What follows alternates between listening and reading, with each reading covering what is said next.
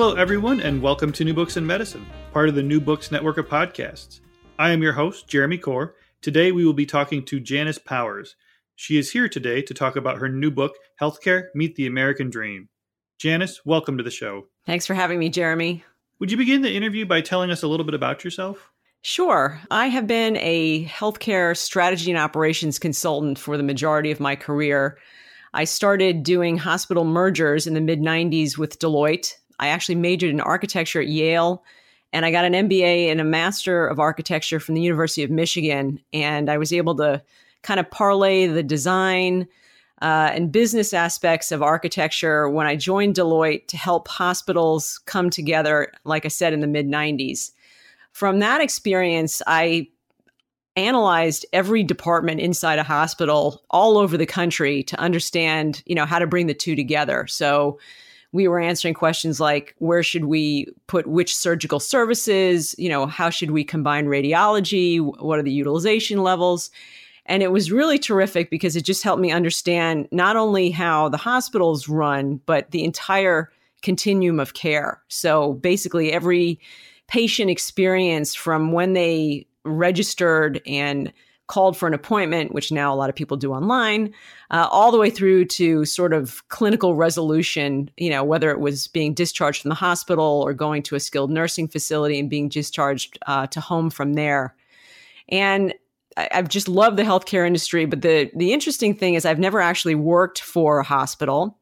I've never worked for the government. I've never worked for an insurance company. So I've always had this external sort of independent view of the healthcare system, which is really helped me when I was writing the book have this objective sort of original view on the industry. So, what inspired you to write Healthcare Meet the American Dream? Um, I love to solve problems, and I think we all understand that there are a lot of problems with the healthcare system.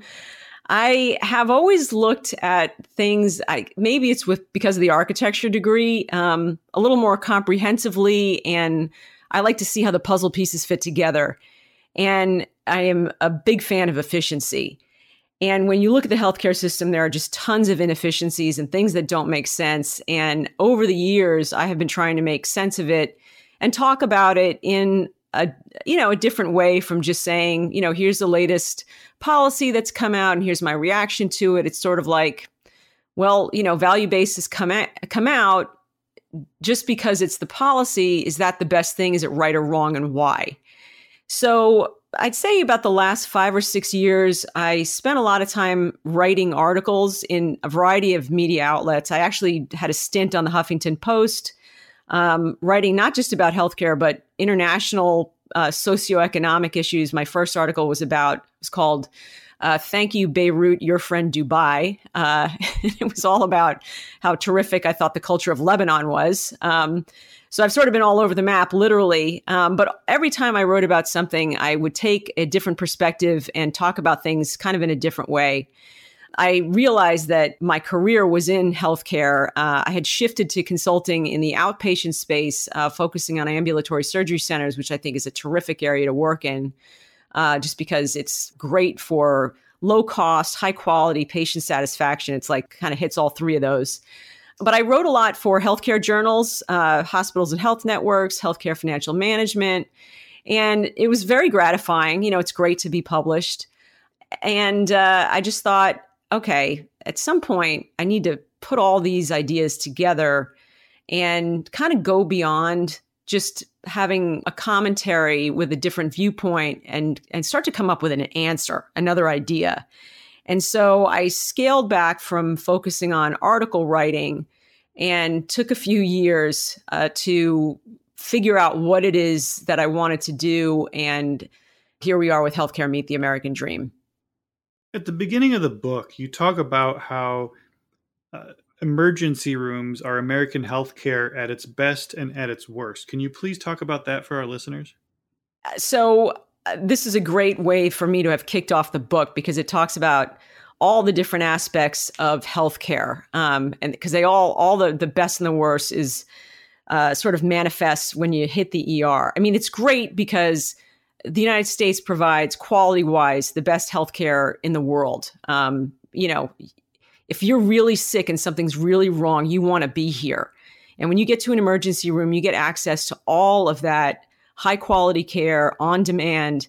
You know, obviously, it's going to be better for you in an urban center than it is in a rural hospital, but you just get terrific, terrific care. The um, the challenge, of course, is that hospitals legally have to provide this care through EMTALA, the law that says that if a patient presents and they need medical care, then care has to be provided regardless of whether they can pay. And this has been a drain on hospitals for sure. So it's sort of a, a regulatory demand put on the facilities that incents some really bad behavior. Uh, so this is sort of the negative side. So hospitals have to recoup the uh, the cost of care that they deliver because they don't get directly reimbursed for it. So they're angling. They get uh, disproportionate share payments from Medicaid, and those are the you may have heard of them. They're called dish payments. These are payments that come from Medicaid that go to hospitals that provide a lot of care to the underserved or un- uninsured. So they can get reimbursed kind of sort of indirectly uh, through that mechanism. But then hospitals of late have been advertising to have people come to their facilities. You may have seen this around your community. Uh, there are ads in magazines, there are billboards. Some of them have the actual time that it will take for you to wait in the ER, which is incense you to show up like it's a clinic, which it's not. And that is some of the challenging behavior that drives up costs in the system because, of course, anyone who's gone to an ER gets stuck with this bill typically that is astronomical and incomprehensible in a lot of ways. And, you know, if you get a bill from a provider, I think a lot of us have been attuned to wait a few months until things sort of flow through our insurance company to see what's actually going to get covered. But the fact that we get that bill early is an indicator of sort of aggressive collections tactics because a lot of people don't understand that they need to wait and they may, just pay um, so we've got those things going on.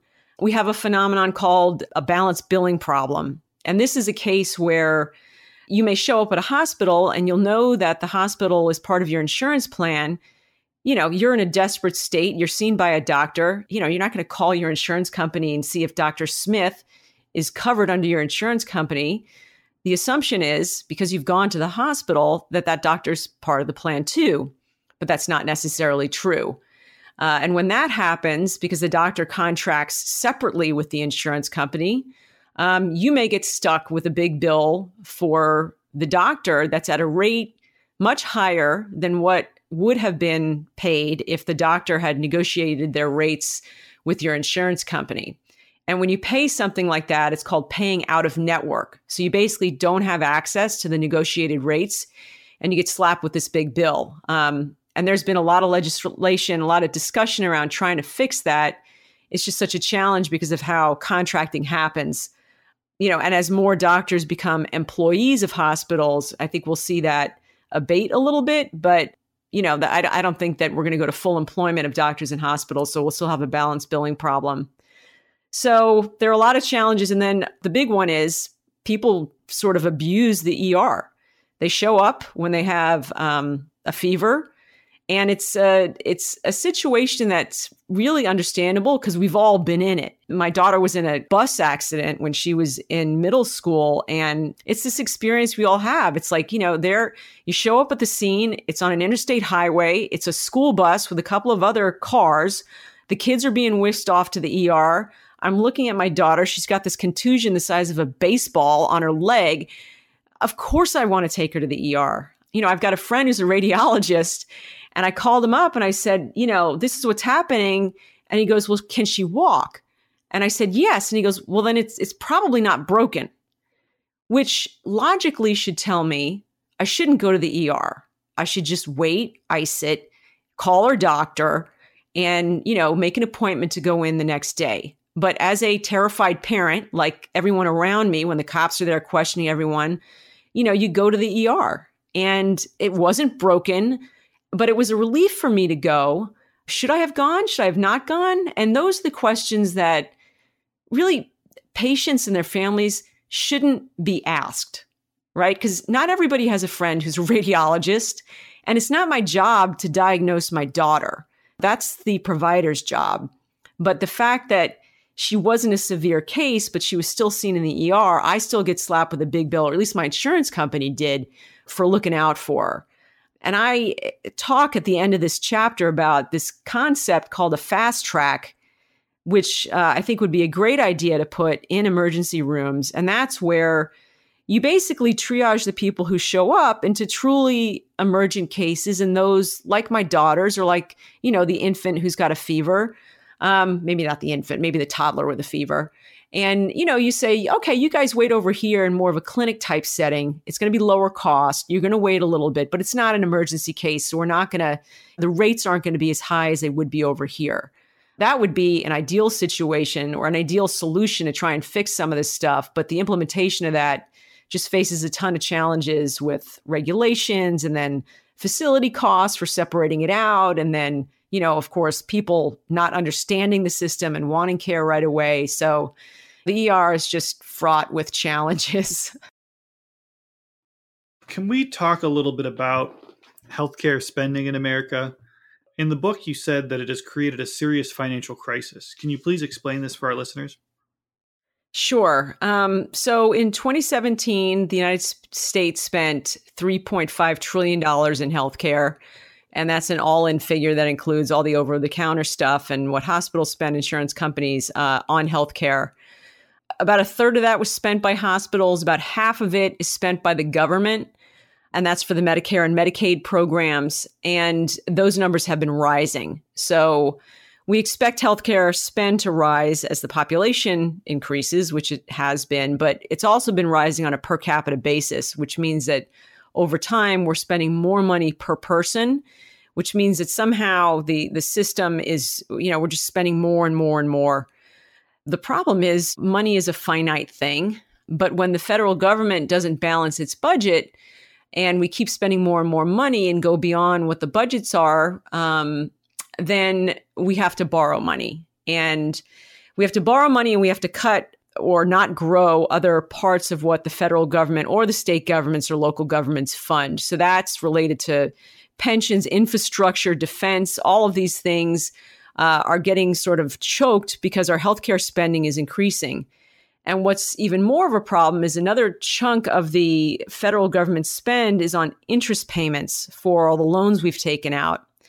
And as interest rates start to increase, which they've started to do, those the the interest payments are going to get more expensive which means they're going to be a bigger part of the budget which means there's less money to spend on everything else when our healthcare costs are rising. So we're reaching this point where it's just this major conflict that from a budgetary perspective is bordering on financial irresponsibility. And you know we've got to figure out a way to get this under control. Can you talk a little bit about the history of healthcare policy in america and ultimately, what is the current state of, of American healthcare policy and how did it get so complicated? Yeah, well, I could talk about this for about an hour. but I think it's important to, um, you know, to recognize a couple of major milestones. Uh, first of all, health insurance actually started around World War II with the Stabilization Act. And this was um, a result of the fact that so many men, mostly men, were off fighting the war and the men who were back at home, you know, there was a lot of competition for them. And so the government was concerned that wages were just going to go out of control. So they put a cap, sort of, they wanted to stabilize them. So employers had to come up with another way to attract employees and they started offering health insurance. And that's how this whole, you know, employer subsidized health insurance model that we rely so heavily on today got started. And I should say that half of their Americans get their health insurance through their employer.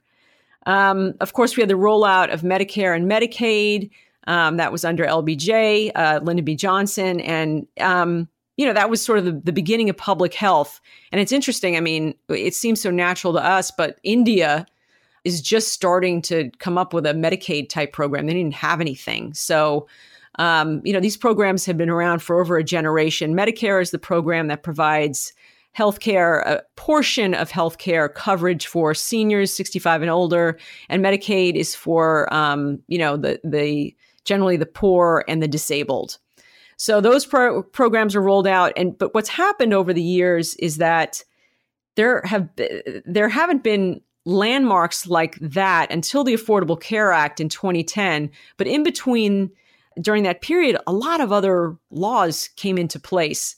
Um, you know, we started funding federally qualified health clinics, CHIP, the Children's Health uh, Insurance Program, which has bipartisan support, all kinds of expansions to Medicaid, Part D under uh, President Bush. Um, that's George W. Bush. That was covered prescription drugs for the Medicare enrollees. I mean, obviously, that's a big deal now with the cost of pharmaceuticals. So these programs have continued, uh, these policies have continued to be enacted, and they can be a little out of date. Um, when you look at Medicaid, for example, Medicaid covers uh, nursing home coverage, but it doesn't cover any of the kind of neat new age in place technologies that are available. And nursing home coverage can run about $85,000 a year. So we have this sort of legacy policy that's in place, and we're, tight on money, and we really need to think a lot more about historically the cumulative effect of all of these drugs, or not all these drugs, of all of these uh, policies, and how it's impacting our budgets. And then, of course, we've got the Affordable Care Act, like I said, in 2010, whose goal was to provide universal coverage for all Americans uh, at an affordable price. And it didn't really achieve either of those goals. But a lot more Americans have access to health coverage right now, which is great, especially from the perspective of uh, giving them financial relief from uh, medical expenses, which is a serious consideration. So we're still grappling with the rollout, obviously, of the ACA. Uh, the Trump administration has scaled it back a lot, particularly with the rollback of the penalties for the individual mandate as part of the 2017 tax cuts, that got sort of dissolved. And we're still having challenges around which states are going to expand Medicaid or not. So there's a lot, a lot to deal with when uh, there's policy, especially decades of policy. So, why do you say access to health insurance doesn't make people healthier? Um, because it doesn't. I mean, this, you know, if it did, uh, then our life expectancy wouldn't be dropping. So over the past few years, uh, life expectancy in America, which has, you know, like I said earlier, such incredible ability to offer wonderful care, our life expectancy has been dropping. I think for the last three or four years, we're getting much more obese. Right now, about seven out of ten Americans are overweight or obese, which is a, a, real problem. I consider it probably the, the biggest health crisis we have in America because obesity correlates to pretty much every chronic disease there is, from dementia to high blood pressure to diabetes. So, you know, if you're overweight, obese, you're just tracking yourself to be unhealthier later in life. It affects your quality of life. And, you know, we've had this expansion of access to health insurance, and none of it has addressed these major issues. And the, the reason that health insurance doesn't make people healthier is because people don't use it in the way that policymakers expected that they would.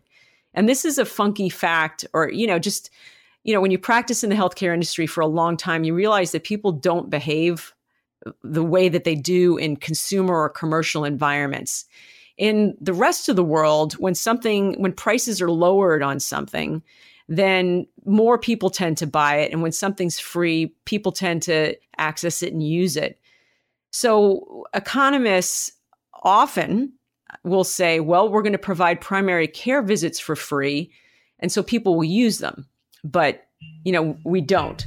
So the the idea is that if people did use primary care uh, the way that they should, meaning going every year, having a wellness check for a physician to say to you, these are the, you know, you're overweight, you need to lose five or six pounds. Here are some ways to do it. Maybe you want to think about getting off some of these meds. Here are some suggestions. And you come back every year and you have this relationship with your doctor and they manage your care to keep you well. We don't use visits like that. I think one of the stats is about uh, one in five visits to a primary care doctor is for a wellness check. And that actually may include uh, stats for children who have to go in order to get all their shots and everything so that they can go to school. So, this idea that access to health insurance makes people healthier is a, a misnomer. I mean, the real purpose of it is, like I alluded to earlier, is to provide people with financial security in case there's a catastrophic event.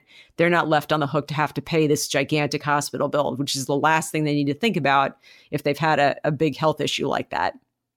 A single payer or a single payer system, such as what we see in other countries, or a Medicare for all type system, Um, that's something that's becoming increasingly talked about in the national dialogue. But is it the right answer for America? Why or why not? Yeah, I definitely don't think that it is. In fact, there's a whole chapter in my book uh, called the you know the case against the single payer system, and I've launched a podcast called the Powers Report podcast, and the the third show is about uh, about this issue in particular. Um, it's definitely been in the media. There's a difference between, you know, a, a universal healthcare, a single payer system, which is literally one payer, which is the Canada model, uh, and a Medicare for all, which is some government subsidization and then depending on which candidate you talk to, um, uh, secondary insurance through the private sector. That model is used a lot in Europe. But the thing about trying to connect uh, what is being done in Europe and, and adopted over here in America is that we're nothing like European countries. We're really nothing like any other country in the world uh, on a variety of uh, metrics, one of which is size. We have 330 million people. Germany, which is the largest country in Europe, is about the core, a quarter of the size of the United States. And we all know that it is uh, easier to manage something small than it is to manage something large. And once you get to a point where there's so much bureaucracy, you get to what's called diseconomies of scale, where all you're doing is adding layers of bureaucracy instead of finding efficiencies from these economies of scale. And I believe in a country that's the size of the United States, we've sort of hit that point. Uh, the other major difference between the US and a lot of other countries, and Japan is a great example of this, is that we're we're so ethnically diverse, we're religiously diverse, we're geographically diverse. And you can't have a one size fits all sort of uh, institutionalized healthcare approach to healthcare when there's so much diversity because healthcare is hyper local and it is specific to your community, it's specific to your town, and that's because people behave like their neighbors. So when we think about what healthcare is like in Colorado is completely different than what it's like in Florida because of people's jobs, uh, what they do all day, their exercise habits. Uh, it's different than it would be in Texas. Uh, and then you have, you know, just the interesting facts about ethnicity. When you think about the white community, um, we're, you know, mostly white, although it's it's shifting to sort of a minority majority. But um, the opioid crisis strikes the uh, white community much higher than it does in uh, other ethnicities. If you think about the African American community, diabetes is um, strikes that community more than it does others. And for the Hispanic community, um, the leading cause of death in America is cardiovascular disease, but for Hispanics, it's cancer. So just on those metrics alone, when you're thinking about, you know, how we're going to target and match the healthcare needs to what people's specific requirements are, it's it's just too hard to institutionalize at that level. So I'm not a fan. One of the biggest buzzwords in American healthcare in the last couple of years has been value based care. Um, can you first define it, and then what are your thoughts on value based care and all of the hype it's been getting? Yeah, this is really important. Um, so, value based care has a couple of definitions. Uh, overall, the idea is that uh, patients should get value for the money that is um, being spent on their health care. The way it's been implemented, and a lot of this came down through the Affordable Care Act, there were some um, funds that were set aside for programs to develop this. The idea, and a lot, and some of these ideas came out of Europe, is that you can um, look at a certain act like a, a, a hip replacement and say, you know, if we actually thought about the best way to do this collectively, instead of all the different ways that people do it around, do sort of a best practices approach, we could identify what the best outcomes would be for hip replacement. And we should be able to come up with a pretty good idea of what the costs are based on these best practices. And that's going to give the best value for the patient. And so that was really the impetus of this idea that we could somehow start to cluster different types of uh, medical events and put a capped payment on it, um, which is this value based care payment. Sometimes it's called a bundled payment because the way the system works right now is what's called a fee for service model. Every time you go to a doctor, there's a charge for that. You have an x ray, it's a charge for that. You get a pill, there's a charge for that. All of that sort of stuff is line itemed out, which is why our hospital bills look so crazy. Um, and the incentive around that is okay, well, if I'm just going to get paid to, you know, order an x ray, I'm just going to order an x ray. Um, you know, not unlike what happened with my daughter. I don't think that, you know, she's got a broken leg, but I'm going to order the x ray anyway that drives up a lot of unnecessary utilization and costs and stuff. And so value based care is an attempt to tamp that down and attach practice with positive outcomes. So it's a really, really great idea. The problem with it is that, um, again, this gets back to variability. Trying to come up with what how to measure quality outcomes i think has been one of the biggest stumbling blocks around this because you know, a, a grandmother who broke a hip, her outcome, her positive outcome is going to be something like, uh, you know, she can go up a flight of stairs. If you've got a professional athlete who breaks a hip, you know, they want to be back playing tournaments. Their, you know, their mobility and what they need to do is completely different. And so trying to set up an outcome based on, or, you know, a metric based on that just in itself is really, it's almost impossible. Not to mention the fact, and this is probably more the mechanical challenges of it, is that our IT systems at hospitals, our technology systems aren't set up for this sort of one stop billing, like a flat capitated, they call it capitated payment. They're set up for the fee for service model, which is a transaction oriented payment system. So hospitals have spent billions of dollars installing these electronic medical records or EMRs. They're not going to turn around now and put in systems that can tolerate the, the value based care model. So that requires a lot of manual labor, and it's just been it's it's been a real challenge, which is why it has not been fully embraced. And I think providers like the idea, um, but it does take a lot of workarounds to get to really implementing this, and it has not been. You know, we haven't been able to to get this uh, implemented in the system the way I think people envisaged that it would.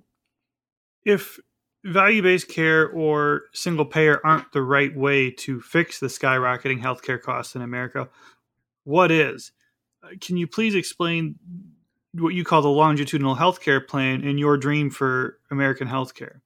We have to, first of all, applaud folks who have promoted Medicare for all single payer and value based care because they're good ideas. And if we don't uh, try and implement these ideas and learn from them, we're never going to improve. So even though I don't support these ideas, I'm glad that people are coming up with new ideas. I think, you know, we've talked a lot about cost. I think the biggest other thing that we don't address in our American healthcare system, at least the way the payment system is structured, is personal accountability. We just do not have a system that motivates people to take accountability for their health, to take control of their health, and reward them for being healthy. And we need a system that connects what we're putting into the system, provides us some transparency with how our the money flow is, uh, and also encourages us, incents us to be healthy. And that's sort of the second half of my book with the longitudinal healthcare plan, and we can get a little more into that. You divided the longitudinal healthcare plan into three modules. Let's talk a little bit about each one. Um, can you first explain the conditions timeline? Yes, there's actually there's two parts of the longitudinal healthcare plan, and there's three modules in each part. So the conditions timeline is one, sort of the first half of the longitudinal healthcare plan, and the idea is that um, we believe, that I believe, that we should be able to project all the diseases and conditions that an individual will develop over the course of their lifetime. That's what I call a conditions timeline. And the modules in the conditions timeline are these are really like the three things that you would do, the three data sets that you collect. One of them is a physical exam. So, you know, that's just going to the doctor, getting your vitals, uh, all that sort of stuff. That's sort of where you are right now. That information would feed into this model to make this projection. On the flip side, uh, we do a genetic workup. So there's been a lot of talk about um, genetic testing. This is a really, really exciting area that we're sort of just scratching the surface on. And I think with genetic testing, we have to be careful of what it actually tells us. So in the longitudinal healthcare plan, obviously it's a it's a baseline piece of information that will explain to our developers, um, you know, is this person likely to develop Parkinson's? Do they have cancer in their family? If so, what kind? You know, how strong is is the potential for them to develop cancer? You know, these sorts of things are potentialities. So we'd capture all of that. But I think the most important thing to collect are these external determinants of health. And that's the third module, uh, or one of the third that we're talking about. And when you think about health outcomes, about 80% of our health outcomes are not determined by whether we have health insurance or not. They're determined by these external determinants of health. And these are the things like where we live, what our education level is, what our behaviors are. If we're sleeping, do we smoke? Are we exercising? Are we eating right? Do we have stress in our lives? These are the factors that are going to determine what health outcomes we're going to have. So if you combine your genetics, which are your, you know, baseline proclivities, with your behaviors and all these external determinants and then say and right now you know you're this age and weigh this much and all the you know this is how your blood work is we should be able to get a, a pretty good look at what is going to happen to you over the course of your life. So that is the conditions timeline. And i would add that it is not a static measurement that uh, in the longitudinal health plan we'd want our customers to come back every year because every time you go back for a physical, you know, your body changes and we need to capture that. And of course, so many things happen in your life that these external determinants are going to change too. And they have significant impacts on what's going to happen to you over the course of your life. So we need to always be updating this conditions timeline. Can we talk about the financial commitment piece? Yeah, so I, I, think this is the exciting aspect of the longitudinal healthcare plan. I think we all get that genetics and stuff can really help us make these projections, but we have yet in the healthcare industry to connect the, our behaviors with our financial output. And if we've made this projection, which we will uh, through these condition timelines, you sort of nullify the need for health insurance you nullify this need to pay a third party for your health care because you already know what you're going to get, which is pretty exciting. So I, you know, often say, why insure yourself against cancer if you know you're not going to get it? Uh, so instead of paying into an insurance company or a third party like the government for Medicare, you'd pay yourself. You'd pay into what I call a longitudinal healthcare plan or an LHCP. And the money that you would be putting into premiums, in fact, what your employer would be putting into uh, insurance, paying to insurance companies for your health care, that should go into your longitudinal health care plan. All of these out of pocket costs, all the, co- you know, these things that you would ordinarily budget to go off somewhere in some mystical financial maze that somehow pays for our health care, it'd be so much more direct and it would go directly into your uh, your plan. So, as part of the financial um, aspect of the longitudinal healthcare plan, we'd come up with clinical protocols. And so these would be sort of the how do you, it's sort of like how do you like your healthcare? Some people really like to go to the doctor a lot. They like to take medication. They're very bullish on surgery. Uh, you know, those come with different costs and different clinical models than somebody who's more into a naturopathic approach and likes acupuncture and prefers to use herbal, you know, approaches instead of medication. Um, and obviously, when we develop these clinical protocols, we need to make sure that folks aren't, you know, avoiding chemo, chemotherapy when we know that that's really the best uh, way for them to treat cancer if they should get it. Um, but we want to tailor the healthcare that folks are going to be paying for to what they like because if they're more engaged they're going to be healthier and their um, you know their outcomes are going to be much better. So we come up with these clinical protocols and then we attach the cost to them and say okay well you know if this is what it's going to take and how you want to treat your potential dementia then this is how much it's going to cost. And then once we have that timeline laid out we can then do an investment plan that tells our customers how much they're going to need to save over the course of their lives to fund all of this care. And I should note that um, they would pay directly to providers. So there's none of this funky negotiated rate stuff. It's, you know, provider says it costs $15,000 for a knee replacement. That's what the market pays. That's what everybody pays. And that's what you pay directly to the provider out of your longitudinal healthcare plan. So that's the financial part. What about the uh, consumer action report? Yeah, so this is the neat part that sort of sums all of it up and says, um, and this is something we go over with our patients every year. Or I call them customers because uh, we're not going to be really on the clinical side doing this. But this sums everything up and says, well, you know, here's your timeline. Here's what you're looking at. Here's how much it's going to cost. Uh, and as you come back every year, we can say, hey, if you lose 10 pounds, because uh, you've come back, you've gained some weight, if you lose 10 pounds, then um, the heart attack that we said that you were going to get when you're 65, you know, uh, maybe if you lose the 10 pounds, it'll come back. It, it may come later and you'll save X amount of money. And here's what you can do to go lose the weight. Here are some ideas. And we can refer you out to the type of care that is going to work for you. And it just gives some guidance around how to motivate yourself and incent yourself to be healthier and then attaches the cost to doing that. There are a lot of different models out there that get proposed to transform and fix American healthcare. How does how does LHCP differ from those models? Um, well, I don't think there's any model that is uh, thinks that health insurance is going to be obsolete. And that's the most exciting aspect of this because it it radically changes how we think about the healthcare system. It changes uh, how hospitals perform, how doctors perform. I mean, you, you have to sort of understand that Medicare is the biggest payer in America, and that's again the program for individuals 65 and older. And as a result, um, Medicare will tell doctors and will tell hospitals you know, for this type of procedure, we will pay you to do this, this, and this, and we're not going to pay you to do that. And a patient can only come eight times, not 10, eight. Uh, and, you know, it'll outline all of these things. In uh, and that's all driven by insurance. And then when Medicare makes these statements, a lot of insurance companies will follow. And if they don't follow, they'll come up with their own approach and, you know, have their own clinical protocols that they'll pay for.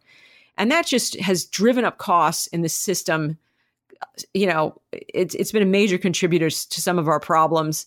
And again, it doesn't match what patients need. You know, it's, it's basically saying this is what your insurance is going to cover.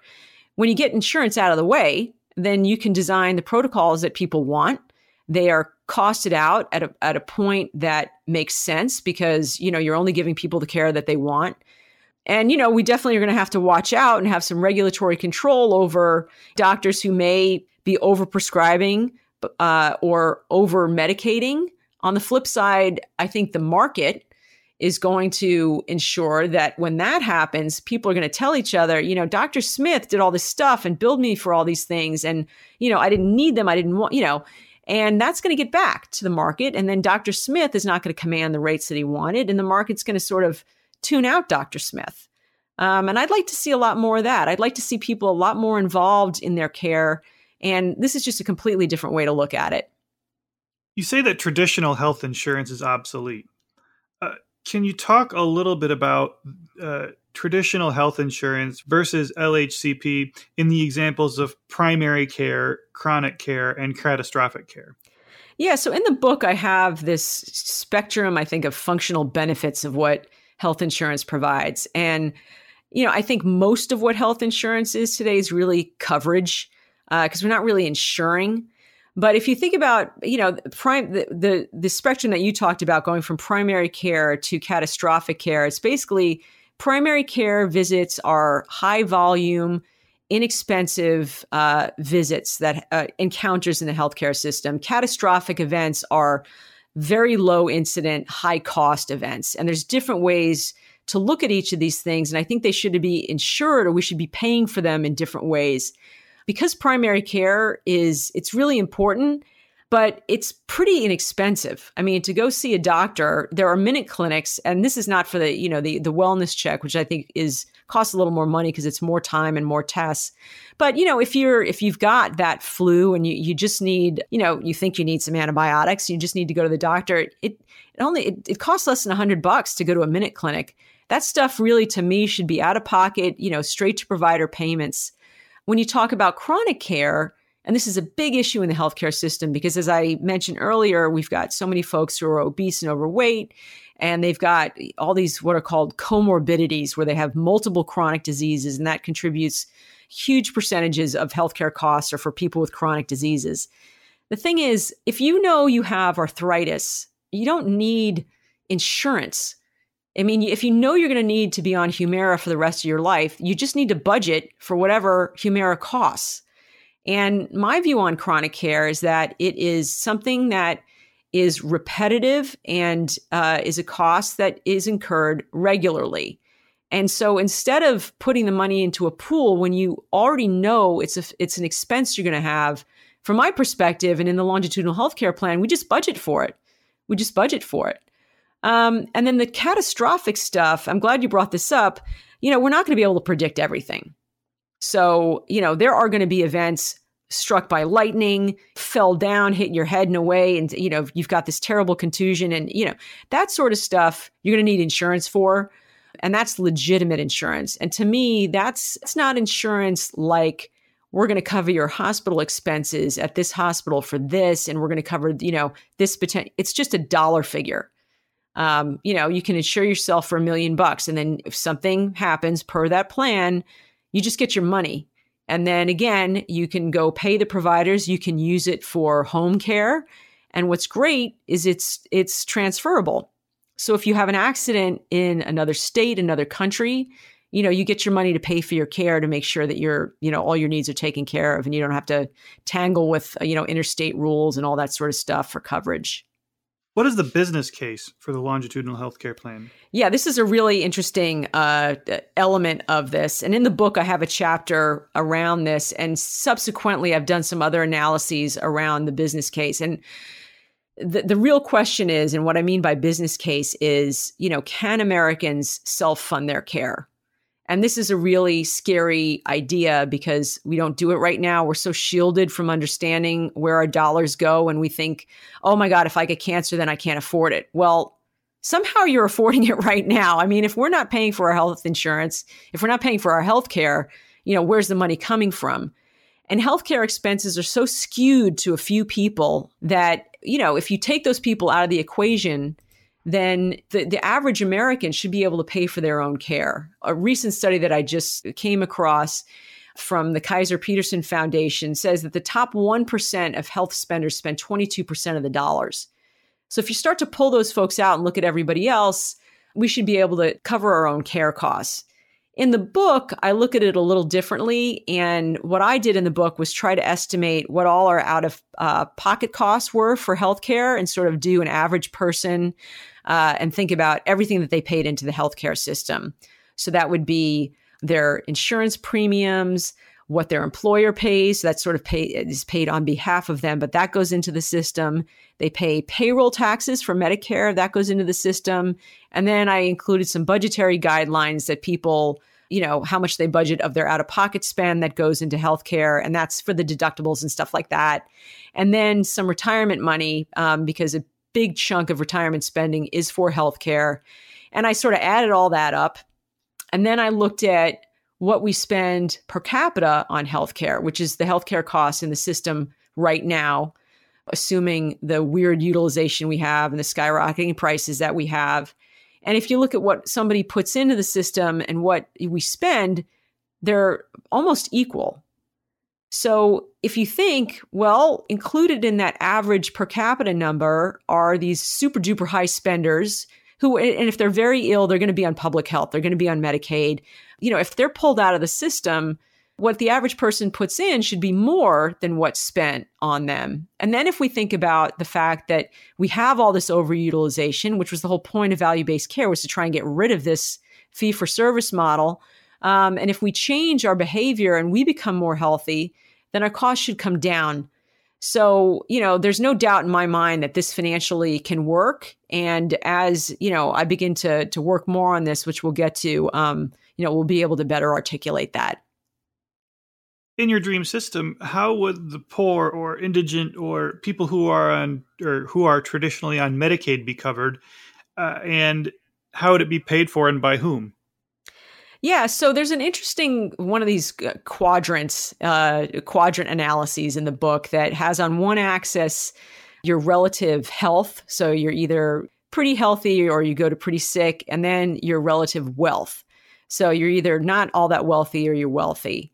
And right now, I think the longitudinal healthcare plan, this this model, when it's rolled out, is obviously going to roll out to the early adapters who are traditionally healthier and wealthier um, you know, these are the people who buy the iPhones and all the prices come down. They're the people who bought cars and all the prices come down. And this model needs to be proven in the the private sector. Um, and so we're going to start off with folks like that. But I think as the model gets proven, people who are less healthy and less wealthy are going to be able to um, get into the program, and it, just, it should work for them. I definitely think and would encourage our, you know, as as this gets rolled out I would encourage us to look at folks who uh, would traditionally be considered to be on Medicaid because of their income level. There are a lot of folks who are actually healthy who could potentially get off Medicaid and get into a program like this just because of their health status. Um, and there are a lot of other financing ideas in the book that would enable folks to sort of get out of the public health program but if you can't pay for your care, uh, you're, you're ultimately going to fall into a public health pool. And I think the smaller the pool is, per my comments earlier about Medicare for all, you know, the better it is to manage it. Um, and uh, that's going to get funded through taxes. I think we have a responsibility as Americans to help each other out and to care for people who, uh, you know, aren't as well off as we are. Um, so I, I think that's how that will happen.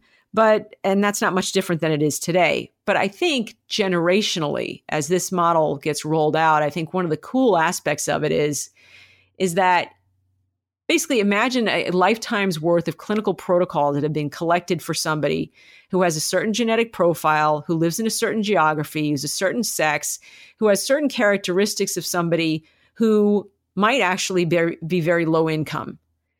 And we could say so this is this is sort of your profile. This is what the average American like you paid for for their own health. So instead of the government saying this is what it should be and this is what we're going to pay for and instead of physicians just saying we're going to order these tests, do this stuff, it's it's a very democratized way of looking at how public funding should be structured. And again, this is, you know, down the line, but I think it's a fascinating way to be able to take these longitudinal healthcare plans and use them as models for how we could structure public health funding. I think that would be a really cool way to provide people care that's reflective of what other Americans who have their profiles paid for for themselves. How realistic do you think it is that the longitudinal healthcare plan be adapted and in what kind of a timeline? And what are some of the big hurdles in the way? Yeah, I mean, the biggest hurdle obviously is the insurance lobby. So uh, I'm not kidding myself here. And there's really two chapters in the book around the challenges of that. You know, that said, companies who would offer longitudinal healthcare plans are probably going to be insurance companies because they've got all this great data. And I would be very surprised if they haven't realized that the writing's on the wall with uh, you know the products that they're bringing to the American people. I don't think they're going to be happy about the fact that something like this uh, may not be as profitable for them, but I would think that they may be uh, rolling these things out. But they're going to object long and hard and loud, and you know we're just going to have to deal with that challenge. From a financial perspective, I think the biggest challenge is getting access to that employer sponsored subsidy for health insurance. Like I said earlier, half of Americans get their health insurance uh, through their employer, and it is a significant component of uh, premiums. So if you're single, uh, your employer pays around 80% of the premiums to your uh, to the insurance company. It's a little lower for a family. That's a big amount of money and people rely on it right now. We just don't think we don't realize that we do, but we do. And finding a way to uh, allow employers and encourage them to put these funds over into these longitudinal healthcare plans and getting the regulations propped up around that is going to be a challenge. Because right now they there are some tax exemptions to doing it but you know employers can't just go give the, the money to employees to do whatever they want with it. Um, so we'd have to get around that. And then finally and critically there's just public perception. We right now as a eh, american community i think have lost our connection uh, you know lost our motivation to be really personally responsible about our health and that is the heart and soul of the longitudinal healthcare plan. And this is really so important to its success. You have to want to be healthy and want to manage your health. And that is a complete shift from how things happen right now. I think culturally, it's been getting harder for us to think like that. Uh, you know, and this, you know, one of the most popular aspects of the Affordable Care Act was this prohibition of insurers from discriminating against potential enrollees based on their pre-existing conditions. So you can't do that anymore. If you've had cancer before, and, uh, an insurer can't deny you coverage, which is awesome. You know, it's great. This gave access to health insurance to people who hadn't had it before, and this was a group of people who really needed it. But what it's done, conversely, is it's also putting, you know folks' minds, whether they realize it or not, that it doesn't really matter what I have because I'm going to get covered why should I bother being healthy? Because no one's going to ask. I'm just going to get coverage. And that, ironically, is the completely wrong incentive to have. So there's a you know a mentality shift um, that's going to be essential and a, a, real embrace. You know we've got to embrace wellness much much more um, as an American community. If you could give one piece of closing advice for patients healthcare leaders and policymakers, what would it be? I think we need to get a better understanding of the actual costs of care. One of the key parts of the longitudinal healthcare plan is that uh, our customers are going to pay providers directly for care. Doing that requires providers to actually understand what their true healthcare costs are. And, um, you know, this is a, a very complicated way that the healthcare system works, but basically, hospitals their financing is so complicated and reimbursement is so varied and they get funds from like I said, disproportionate share. They get grants, they get donations. It's really hard for them, and they have not done a good job of true cost accounting, of understanding a patient comes in for this, uh, for you know a hernia operation, and if we allocated down all the administrative costs to that procedure and all of the facilities costs associated with that, and then all the variable costs around staffing and supplies and all that, here's how much it would be. The healthcare industry doesn't do that. And I've practiced a lot in the outpatient uh, arena for the past five years or so. And that is a great area where folks can get a real handle on what costs are because it's sort of a closed system and it's smaller.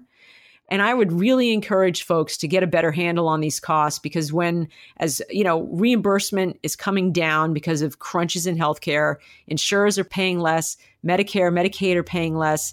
And unless hospitals and providers really understand how much stuff costs, they can't be in a position to negotiate for their rates and they can't do the best job that they should be doing in figuring out how to cut costs, which they definitely need to be doing. So I, I would definitely put a focus on what real costs are. Well, Janis, I've taken up a lot of your time today. My final question for you is what are you working on now?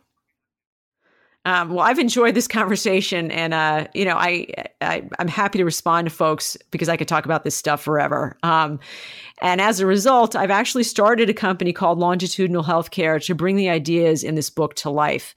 And part of that is a, a podcast I've started called the Powers Report podcast. They're sort of like um, they're like TED Talks. They're about 20, 20 minutes long. It's just me talking. So instead of uh, me interviewing somebody, I talk about a specific topic in healthcare. I'm working on one uh, right now about hospitals and hospital costs. I've talked about the single payer system. I mentioned that earlier. I have talked about obesity. So I hit on a lot of topics. I have a lot of sources. I have put a transcript online of the entire podcast. You have to, you know, pardon small errors uh, in talking and grammar. But I've made sure to put hyperlinks out so folks can get an understanding of real where really good data comes from. That is part of my effort in conjunction with longitudinal healthcare to start educating folks about the healthcare system because it is so confusing, provide some original perspectives, provide provocative ideas, and uh, provide folks with data so they can go understand the research and um, appreciate the amount of research and all that sort of stuff that's gone into a lot of these ideas. Um, I am in the throes of raising money for longitudinal healthcare to bring this product out to market. And, you know, if you're an investor, please contact me. But I think this is a really fascinating idea. Uh, I've been working on the plan to bring it to life for about six months or so. And I've got a roadmap on how to do that because it is pretty complicated. But as we discussed earlier, you know, if you know what the challenges are to bringing something to life, you know, you just make a plan and try and overcome them and know that there'll be others out there waiting for you. So we'll we'll address all of those, but I am committed to uh, bringing about the obsolescence of health insurance. That sounds great. Janis, I want to thank you again so much for being on the show today. It was an absolute pleasure to talk to you. My pleasure. Thank you for having me.